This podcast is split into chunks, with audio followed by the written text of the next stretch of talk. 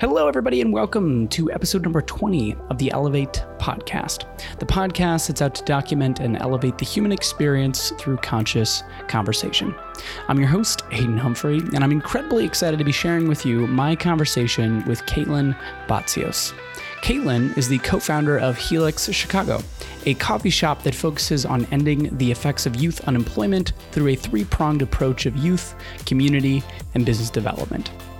Prior to founding Helix, Caitlin worked as a middle school teacher, the national director of alumni communities for Teach for America, and the manager of U.S. professional development for We, an international charity organization. Caitlin loves pop culture, trying any new restaurant, and cuddling with her rescue dog, Lumen. In this episode, Caitlin and I talk about her transition from teaching to entrepreneurship, the impacts of youth unemployment, and how you can get more involved in civic engagement. As always, thanks so much for being here. It means a lot you've decided to spend your time with us, and I'm incredibly excited to share this episode with you.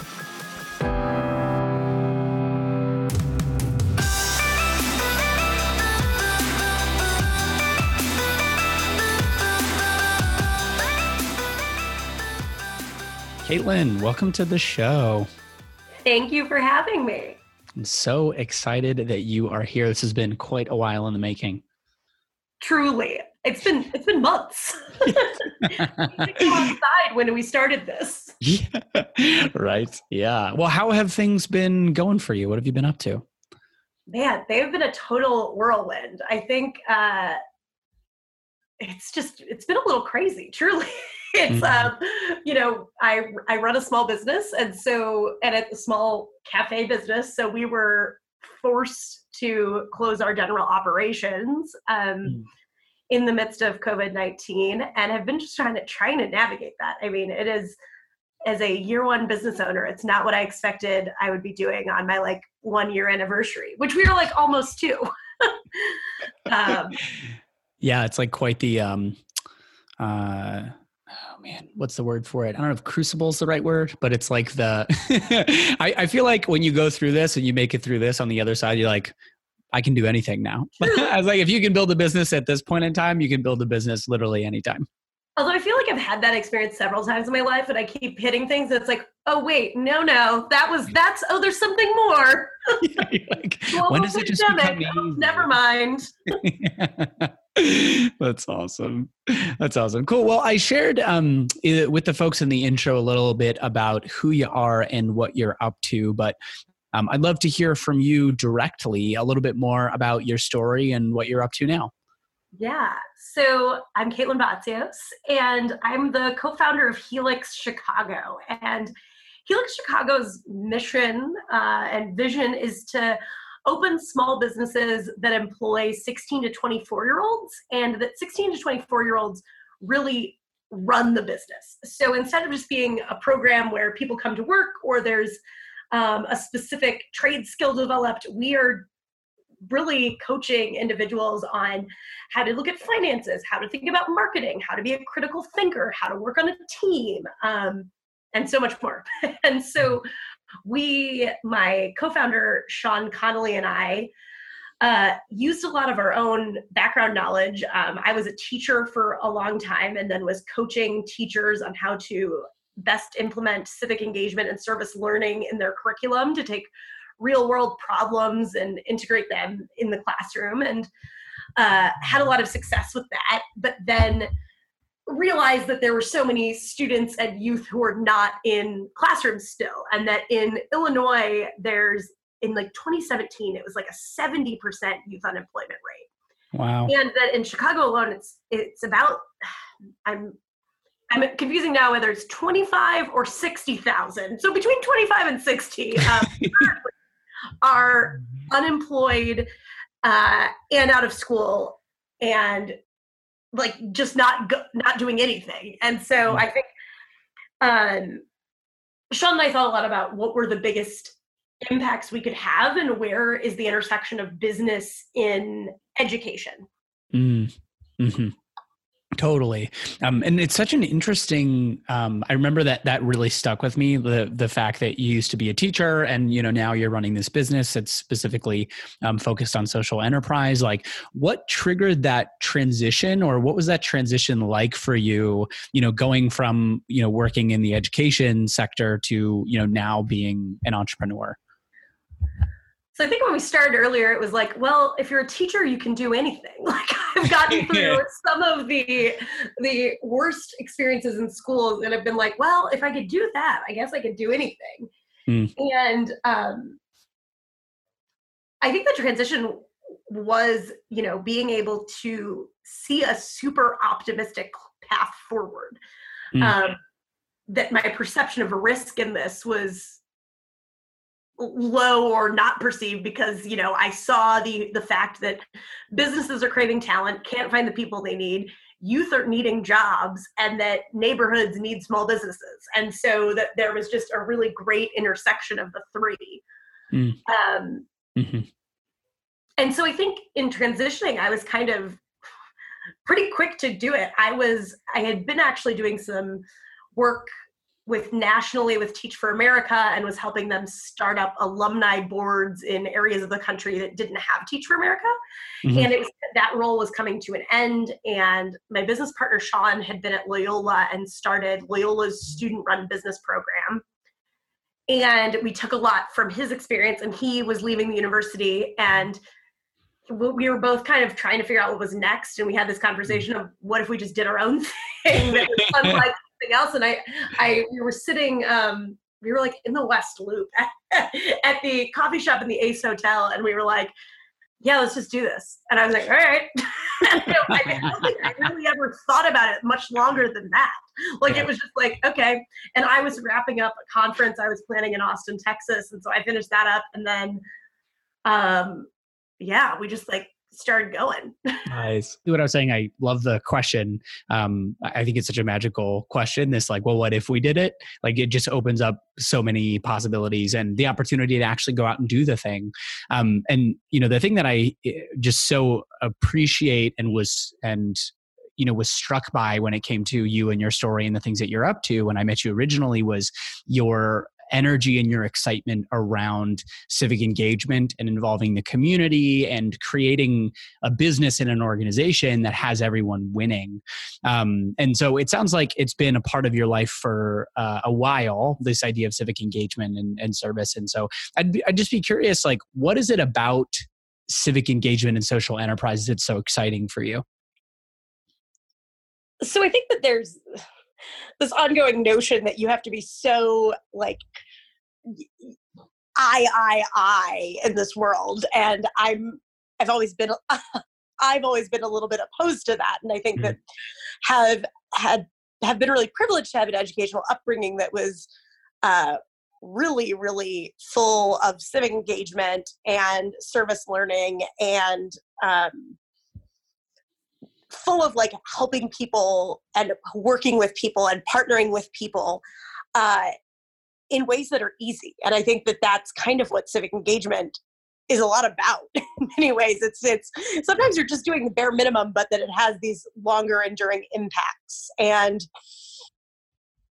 in thinking about helix i think that there was a lot of you know how do we create something that's a win for everyone? And um, how are we respecting people um, i think in my own personal history i like when I was in the fourth grade, fourth or fifth grade, um, my hometown in Omaha, Nebraska had like a huge amount of Sudanese refugees who moved to Omaha. And I think I remember like getting friends together and going to a Lions Club and presenting for them to give us $500 so that we could do like a scholarship fund.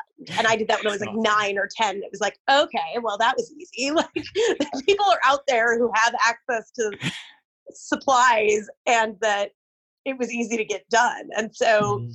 I think throughout my life, I've done a lot of things like that where mm-hmm. and I've had success with them. Um, similarly, my, mo- my mom teaches at a school that's almost all Sudanese refugees as well. And um, when I was in college, they were supposed to she works at a Catholic school and they were going to close her school due to a lack of enrollment. But she was the only Catholic school in the city that had a bus and that that was very unique and that they had really done a lot of work to build this community of Sudanese families and support. Mm-hmm. And I talked to her and she was just like really distraught. And I was like, well, we wouldn't close you if they could hear your story. And she was like, well, how would mm-hmm. we do that? And at the time in college, I lived with a photographer and a videographer.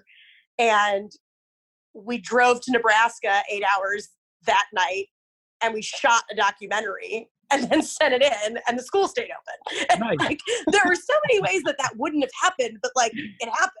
And mm. you know, mm. we sent a, a, video to the bishop and was like, "Hey, this is what the school does. If you could actually see this, you wouldn't close it." Yeah. I don't know. There's a long way of like, how do you use your privilege to like have enduring impacts that are meaningful for people mm. um, in ways that are pretty simple. Yeah, I love that.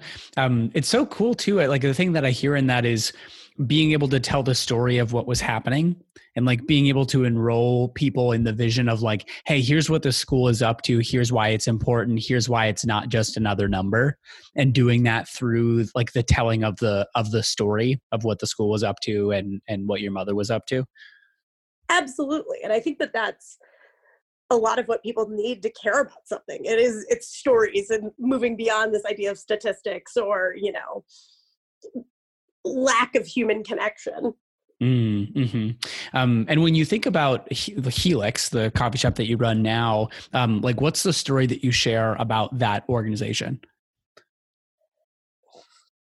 So, with Helix, it's this idea that people's needs aren't being met and that people's needs are not being met on a very base level. And one of those is just the idea of employment, that employment is a need that everyone will have at some point in time in their lives. And we're, we're not meeting those needs across the board. And that we're not preparing individuals and youth, whether they're in school, college, or beyond, to find gainful employment. And so with Helix, the goal is that we can meet your needs as a cafe while meeting the educational and employment needs of youth. And I think about a lot of our employees and their stories of how many jobs they've been let go from or how mm. many jobs they've applied for and that it's not i think there's this misconception that like youth don't have jobs because they don't want jobs and it's like mm-hmm. no youth don't have jobs because they're not getting hired for them or mm-hmm they are being not set up for success in this like churned out process of employment.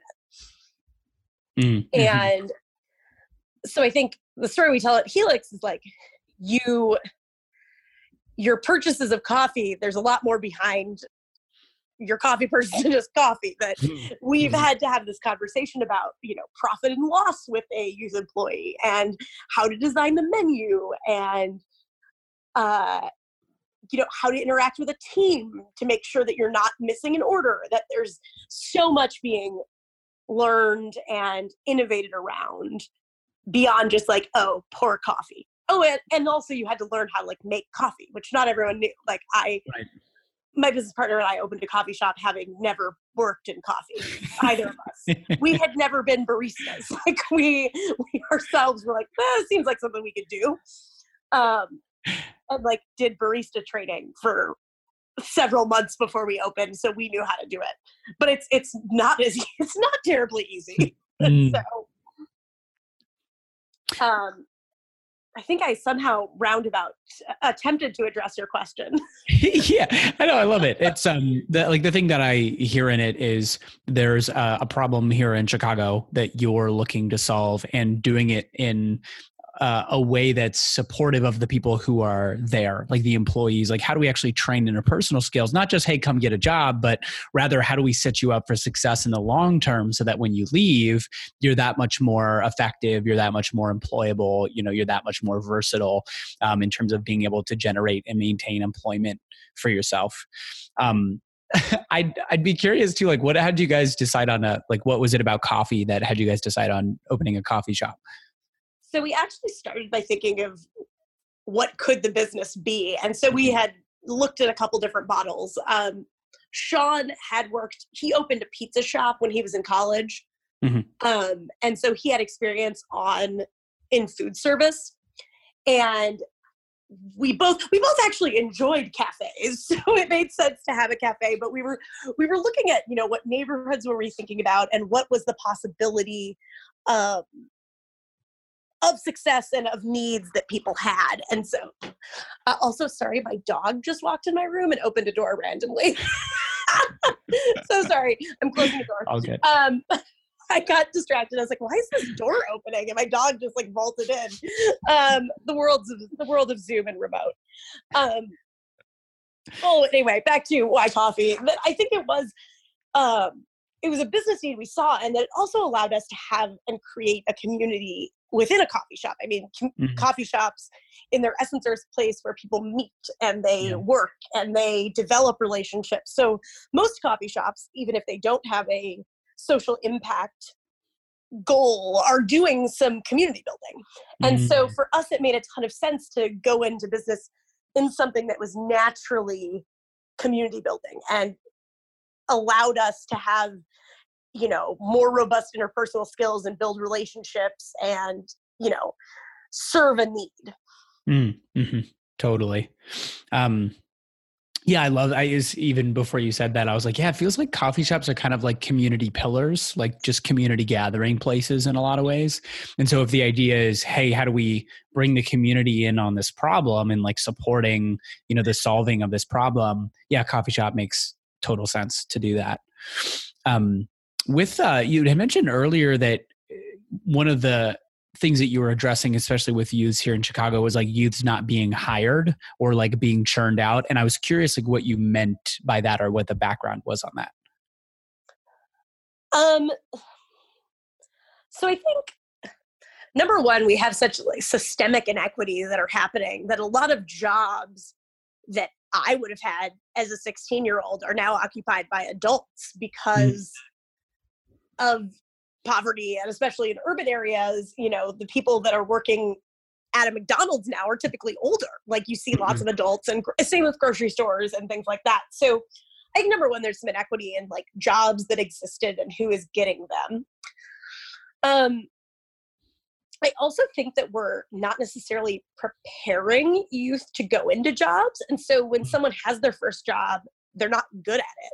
And that's mm-hmm and that there's a, lack a lack of patience for that in many ways mm. so and it's it's patience for not can you can you do the job like most people can be taught to make coffee but it, it is those interpersonal skills the professionalism showing up to work on time the softer skills that people oftentimes mess up on on their first job and you don't know mm-hmm. until you like lose a job mm-hmm. um, that it was not something you should do so i feel like mm-hmm. there's a lot of that happening as well where like uh, youth are losing jobs rapidly because they weren't prepared to have them and they're not right. being coached in them long term.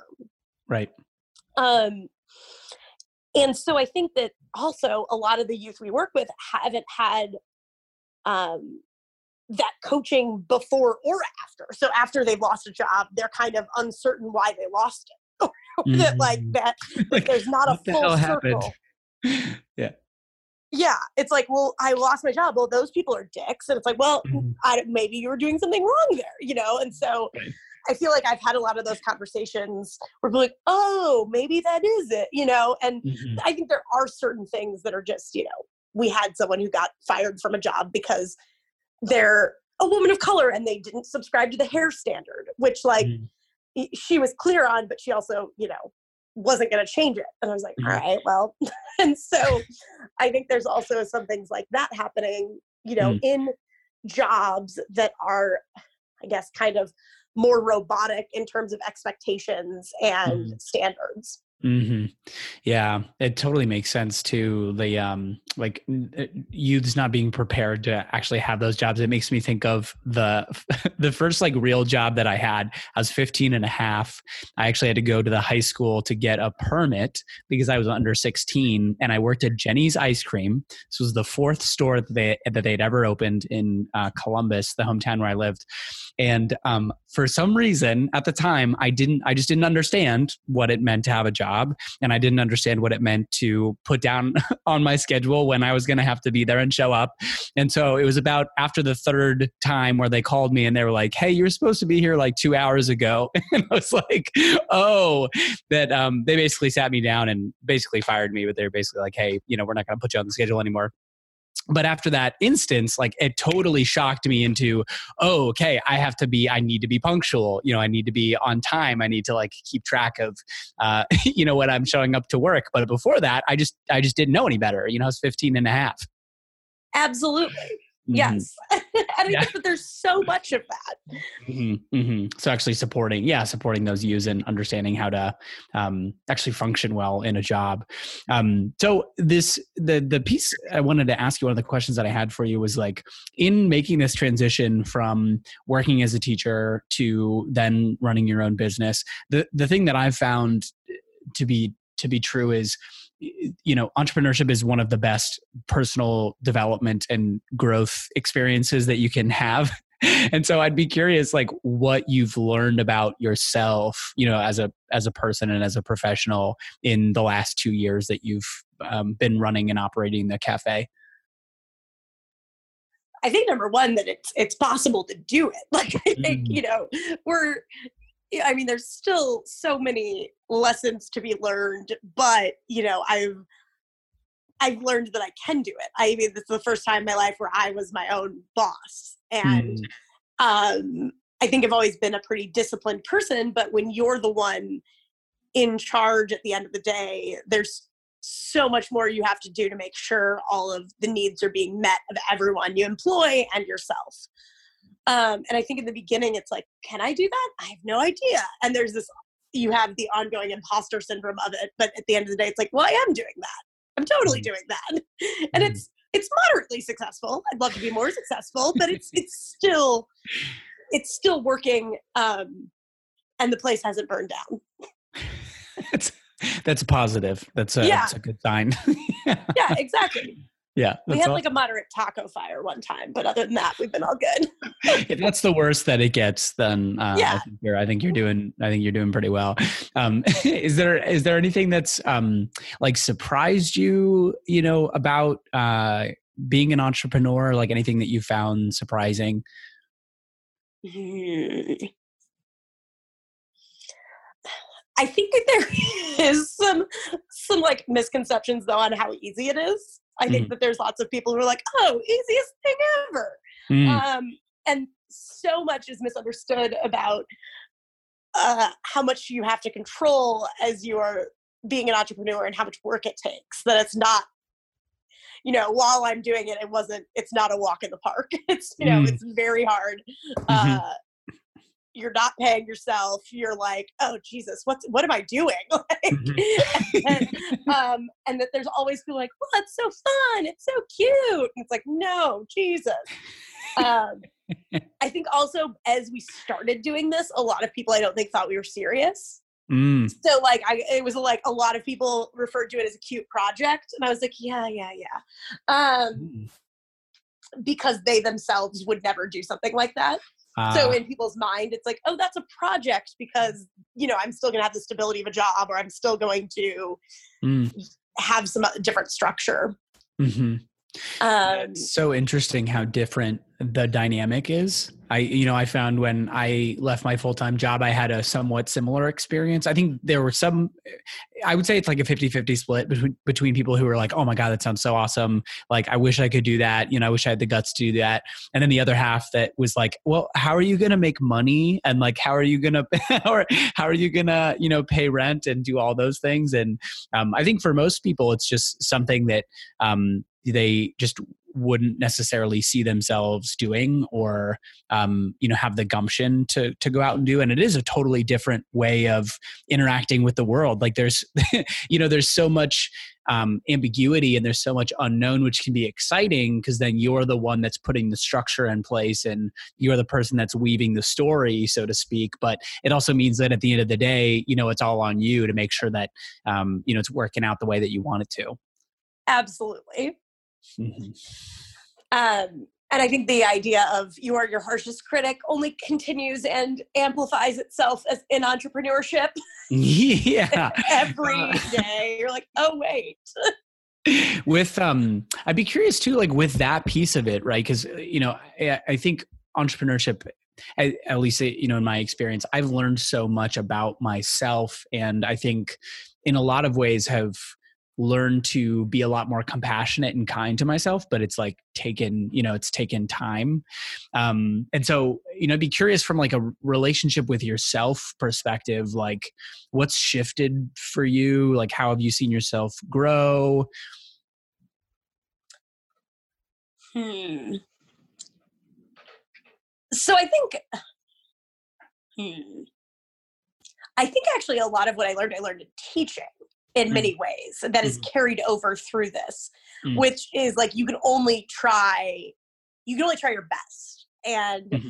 so if you're trying your hardest i think in teaching it was like you could try your hardest and in front of 32 students they're still not going to learn even if you are mm. trying as hard as you can when there are other factors beyond your control you have to learn to be okay that sometimes things won't work out as planned as, and as long as you are trying as hard as you can and trying to learn from it uh that that's that's the ultimate goal.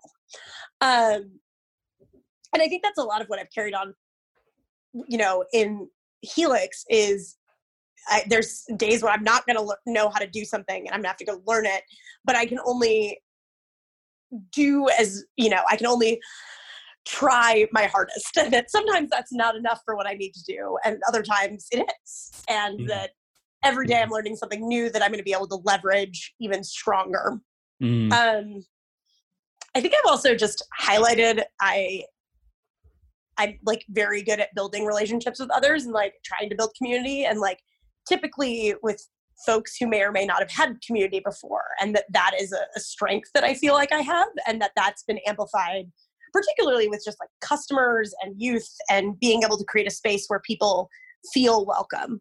Mm, hmm Yeah, I love that. It's um the on the community piece and the container piece, I would totally agree with you, uh, and I think that um, I, it's also a, a, skill and a desire that I share. Like, how do I create more spaces and create um, you know opportunities for people to to come together and connect. Um you know whether that's through like i've been doing events here in chicago or like even this podcast or whatever it might be like that idea of community like infusing the work that i'm doing with community and having people um, who are all on the same page and you know wanting to drive towards whatever the end goal is i think is incredibly important. Um, and for you like in looking at helix and looking at the work that you're up to um well first i'd be curious like how do you do you have a process for how you go about setting a vision for yourself like creating you know goals and milestones? And then also if you could share you know at a higher level like what you like what your vision is for the organization and the work that you're doing here in chicago. Yeah um so it, it is really beneficial that i have a, a business partner in all of this and we do a lot of strategic planning. I think at the beginning we did a lot of vision setting and making sure that we were really, really strong in our foundation, our vision of what we were trying to achieve, which was just as much as possible working to eradicate youth unemployment mm-hmm. and creating more opportunities for businesses of impact that like businesses could be change agents in positive ways in social um, issues and so i think whenever we are doing quarterly or weekly or uh, anytime we're making new goals it's ensuring that we are some in some way attached to that and asking a lot of like to what end are we working towards ending youth unemployment by x mm. and how does that achieve the goal and i think mm-hmm. there's been times where we've hit the mark on that and there's other times when we've kind of let that go because of the operations of the business. Um, I think particularly like our events, there was a while where it was like, okay, we need customers, we need to do a bunch of events. How are we connecting all of this? And so I think at one point in time we had a bunch of events that weren't really working towards this, or the people we were getting in, we were connecting with, but it wasn't super meaningful. Mm-hmm. And so I think in particular, like, we've had a lot of success with developing anti-racist programming in our Mm-hmm. community, which we think is attached to youth employment, and that particularly youth who are from marginalized backgrounds and you know might be people of color, that there are lots of then other issues with youth unemployment, and so you know if our event it's like okay well we're talking we're reading how to be an anti-racist and we're talking about it and then we're relating it at some point to youth unemployment and then that's building our broader coalition Mm. Mhm. um that that is helpful to you know keep in mind. Um i think personally it's a lot of like thinking just like am i doing good? Is this a good use of my time? And like how is this helping others achieve in some way? Um or how is this helping others grow in some way? Um Hmm. And i think about that a lot in developing like our programming and you know what are the skills we're teaching um like right now our high schoolers are working on a coronavirus project via zoom and developing you know recommendations for businesses and i had to think about you know how are we giving them you know not busy work to be doing while the play while helix is closed and how can they be learning from this in some way that is beneficial Mhm. um, and then we have a te- we have I have some friends at the mayor's office who are going to come and like listen to them and like ask questions and you know uh, increase learning beyond just like oh high schoolers are going to do this and they're going to show it to me, but then how are they actually giving it to someone who cares so that Yeah. it's meaningful? Yeah. Nice. It's the uh it's like I think the thi- I think the thing that I hear in that is having some sort of north star or like grounding reason for being in existence and like mm-hmm. b- being in business, which I would imagine in some ways makes it more complex, you know, given that it's a, you know, social impact organization and like the the the goals that you're looking to achieve and the impact that you're looking to have is more than just hey let's be in business to to make money uh Yeah. and then in some ways it would be kind of nice to say you know hey here's this filter of us being of service to the community and and trying to eradicate youth unemployment. Like does this fit or not?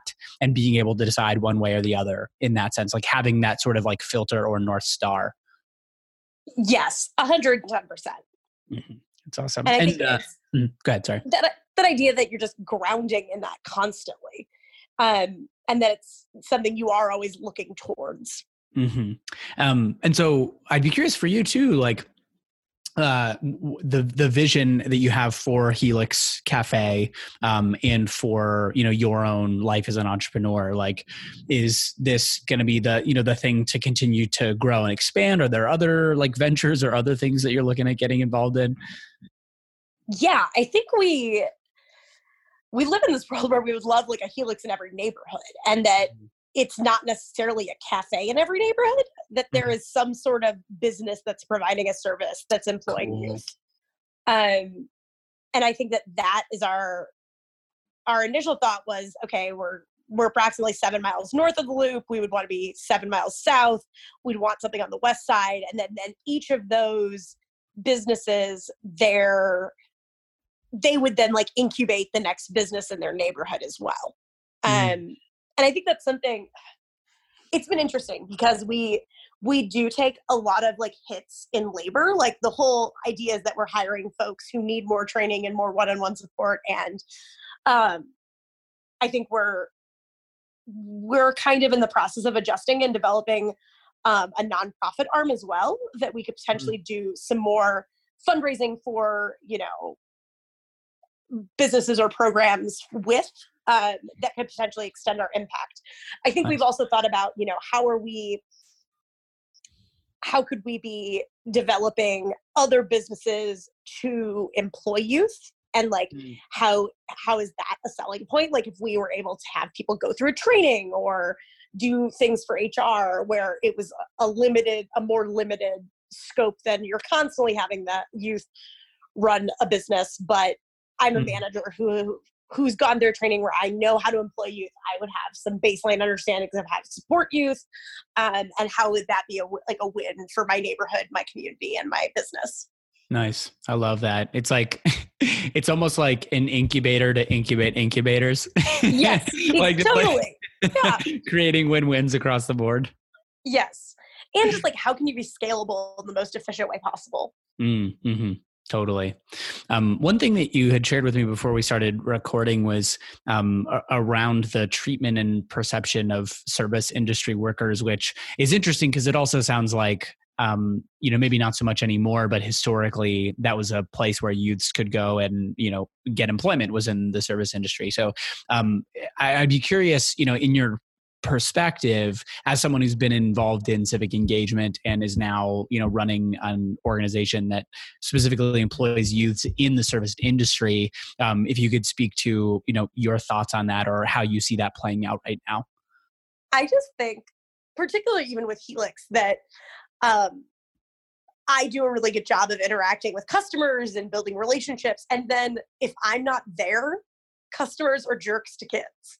Mm-hmm. and like my kids, the kids tell like not that they're kids, like the the youth employees tell me that, and I've seen it, and mm-hmm. um, that there's a difference between like the owner talking to you and someone who's making you a drink. That there's mm-hmm. that people aren't on a a level playing field, and then I think I've just experienced it. Uh, I've catered for uh, several meetings downtown, and I've also catered for meetings downtown that I've been attending as a participant. Mm. And I was bringing a meal one time and I was just treated horribly everywhere I went. And I was like, and it was because I was the caterer, not like a participant in the meeting. Wow. And it was like very real to me. And it, I think it's something I have been really privileged to not experience a lot of in my life. And then just mm-hmm. realizing how that happens and then is amplified by being uh, like someone who is younger or being someone who is from a population that is experiencing marginalization um, and how constant that has to be like i've had very mm-hmm. limited experiences with it and it is you know, it's very very apparent and that yeah. then it's extremely apparent if you are you know one of our employees who is a person of color and younger and that that would just be your constant is that like feeling not respected Mm, totally. And um, like, where do you think that comes from? I think I feel like there's so many places and different reasons it derives, but just this idea that someone is serving you and that therefore you are better than them. Like I think there's just like mm-hmm. constant entitlement from people, mm-hmm. um, mm-hmm. particularly with prof- like careers or professions where you're seen as providing a service to someone else. Mm-hmm. And that because you're providing this service and, you know, it's a quote unquote lower level service that, you know, everyone can be a jerk to you and that that's what's expected. That, mm-hmm. like, it's expected that if you have a job in the service industry, you're going to be treated terribly by customers. Like, that that's just kind of the baseline. It's like, well, that's ridiculous. Yeah. It's like, I'm paying uh, you, so therefore. yeah. You know? Yes, mm-hmm. absolutely. Mm-hmm. Yeah, interesting. And that, you know, and I'm sure I've done it too. It's, you know, I'm having, I, I'm out to eat and I, the server wasn't as friendly as I wanted or something, but, um, and then I end up complaining about it to someone or tipping mm. less or something. I don't know, mm. but that there's just this idea that whatever your individual standard is, everyone must be meeting it. Yeah. Which is kind of ridiculous. Yeah. so well, it sounds like, like it's like the opportunity is to like really intentionally practice connecting with people and like realizing that people are people and it really hit me my sister works at aldi's um, uh, and you know she was telling me even the other day about how many people will go through her line during the day and like won't make eye contact won't say hello like won't even really acknowledge that she's there like you know performing a service. And granted you know she's not even getting directly paid for it um, but um, yeah, it's just kind of interesting to think about, you know, how many people, even like bus drivers and stuff that I, you know, going throughout my day, people that I don't necessarily like um, fully see and acknowledge. Absolutely. Mm-hmm. Um, and I think it is happening constantly that, you know, as much, the more we can be made aware of it, the more likely we are to connect and be human to one another in a way that's positive. Mm-hmm, totally totally. Um the this question was coming up for me. I was thinking about you know i've i've been very lucky in this podcast to be able to connect with some folks um, here in the chicago area who are involved in organizations like conscious capitalism um, and a couple other folks who have you know started companies or or written books about um, I don't know how I would describe it, more not spiritual concepts necessarily, but it's almost like shifting the paradigm of business like away from hey we just need to be in business to make money but rather you know there's an opportunity to have a larger impact and um, create more social good in the businesses that we run. Um, and so, you know, I'd be curious for you, you know, as the owner and purveyor of this organization that's, you know, in that space, like it's not just about making money and running a cafe, like it's about impacting the community and, you know, helping youths develop and, you know, supporting, um, uh, you know, alleviating unemployment, those sorts of things. Like, do you run into people that maybe don't necessarily understand or is there like a lot of explaining that needs to go on? I would just be curious about like being someone who's in that type of industry and organization um, like how other people relate to that or how other people see that. I've been blown away, away by the people who i thought would be immediately on board and aren't. Like i I work because of my background. We do a lot of work in like education spaces, and a lot of education spaces have not been like totally on board, or they don't get it. When I'm like, wow. no, no, like we're not. Uh, and I think the misconception was like, oh, you're you're a space that has youth programming. Like, oh, you you do activities that engage youth, and it's like, no, no, like the whole thing is a youth program. Yeah. And and that has been uh, that's happened a lot and like we met with a principal one time who was like and we're located across the street from Dunkin' Donuts, and we got a bunch of grief for being close to a Dunkin' Donuts, and they're like, well, "Why mm. would you do that?" And it was like, "We're not even talking about that. Like, I don't." Mm-hmm. and then, like in the education spaces, um, we haven't totally fit, which has been interesting because I kind of thought we would. Um, mm and i think that there's also a lot of misconceptions on like oh you have to be a nonprofit to do good mm. and i think that that's an interesting thing right um, and people people's assumptions being made that like oh yeah you're a nonprofit it's like actually i'm not right now i'm in the process of figuring that out because you know we actually would have access to some grants and things like that but mm-hmm. um mm-hmm. that that's the the default response for like oh you want to do good you have to be a nonprofit yeah it's like according to who well that's truly and that's been really really interesting or like just assumptions being made mm-hmm. um yeah i think i think there's also just people who don't understand the idea that you would you would prioritize like a social good outcome like I think that mm. some people are like, but why? like, like I, I, didn't realize that that was controversial. yeah. but I think I've run into that where it's like, mm-hmm. yeah. So that's I think there's I'm routinely surprised at people's reaction or response or mm-hmm. um like grace they give like I think we've just had you know people who come in who know we're a youth program, but then also are, are jerks. it's like, what, mm. this is this is so bizarre to me. Yeah, it's um, I I just also think that's so important, and I just want to acknowledge you know you in the in the work that you're doing there. Like, I I f- feel very passionate about that. Like, how do we shift the paradigm so that it's not weird? so that just does doesn't land as like a why would you be doing that? It's like, oh, of course you'd be doing that because it matters and because it's important and because you care about it because it's helping yeah. the community.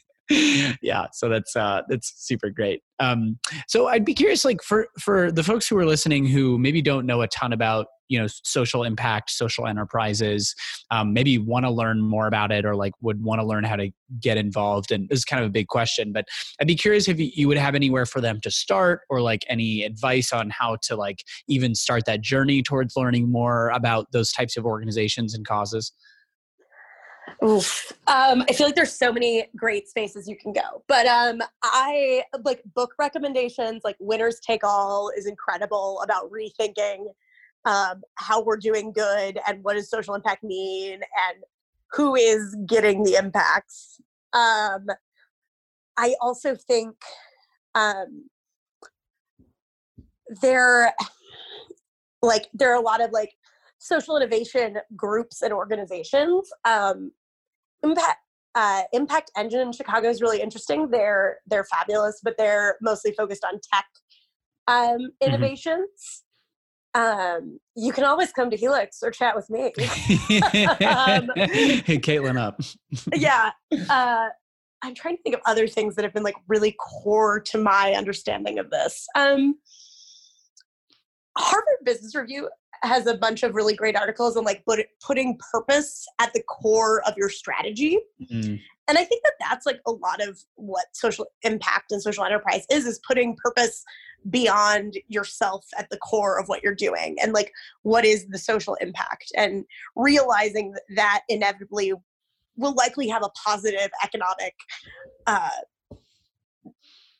like solution attached to it and like mm. that you know if we're if we're providing employment to youth at an earlier age their wages are going to be higher they might be less reliant on certain public assistance there also is a chance if they were like that if you have a job you're less likely to be incarcerated there's like so many like social outcomes that are positive nice. and that you can look at from the financial side. That's awesome it's like focusing on the why. Hmm. Yes Totally. That's awesome. Amazing. Well, Caitlin, thank you so much for your time today. Thank you so much for being on. Uh, where can folks find you online? So, helixchicago.com is a good place to start. Um, Helix Cafe on Instagram and Facebook those are some some good spots for that amazing i'll throw those all in the uh, episode description as well so people can find you uh, and then second is what is a piece of uh, wisdom that you'd leave us all with um, to help us elevate ourselves the communities our communities and the world I feel like being nice to people in the service industry. I'm going to stick with that one. and, oh um, and like just having human connection with everyone you're encountering. I think I've had some conversations recently, particularly with a friend in the, the UK and this time of COVID 19 of how are you still saying hi to people? You're socially distanced, but like if nice. you're in a mask, how are you waving? Or like how are you still maintaining human interaction in a way that is positive? And so oh, I think that that is really powerful, especially in times that are stressful or you're social distancing, that that can be so critical and that even when we're not you should just be like nice to people like and respect people. Like this whole like golden rule like treat others the way you want to be treated you know is somehow lost so often. So yeah, i think that's that's my my wisdom for today. Yes. I love that piece of wisdom. I wrote down be nice and tip well so there you go. Everyone listening, exactly. be nice and tip well. uh, Which shouldn't be revolutionary, but yeah, somehow it is. I love it. Well, cool. Well, the way the way that I like to close out these shows is with acknowledgments. So, Caitlin, are you open to me acknowledging you? Yes, absolutely. Okay, cool. Um, yeah, Caitlin, I've been really looking forward to this conversation.